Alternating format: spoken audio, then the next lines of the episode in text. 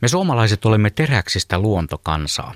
Emme piittaa pienistä myräköistä.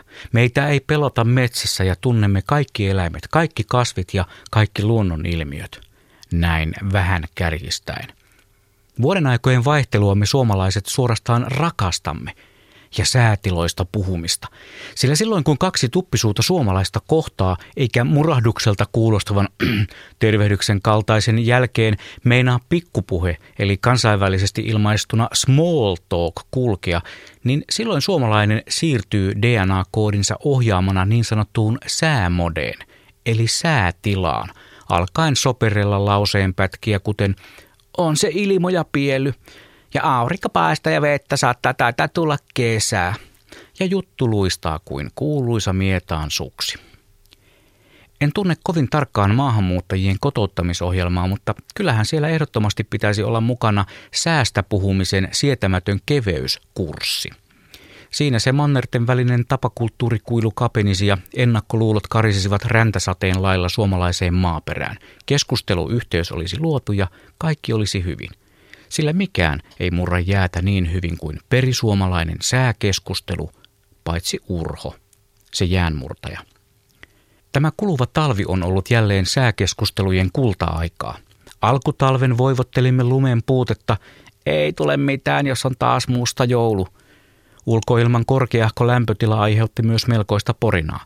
Selvä merkki ilmaston lämpenemisestä, kun ei tarvitse lohkolämmitintä käyttää ennen joulukuuta – kaikki itse oppineet globaalista ilmastonmuutoksesta huolestuneet kansalaiset täyttivät lämpömittarien kuvilla sosiaalista mediaa ja keskustelufoorumit täyttyivät menneiden aikojen muisteluista, ajalta jolloin sotaakin käytiin vain talvella ja kusi jäätyi kaarelle Virman virkistysluonteisella metsäretkellä. No sitten se pakkanen tuli, rajan yli yllättäen ja pyytämättä suoraan Siperiasta ja kylmensi koko maan.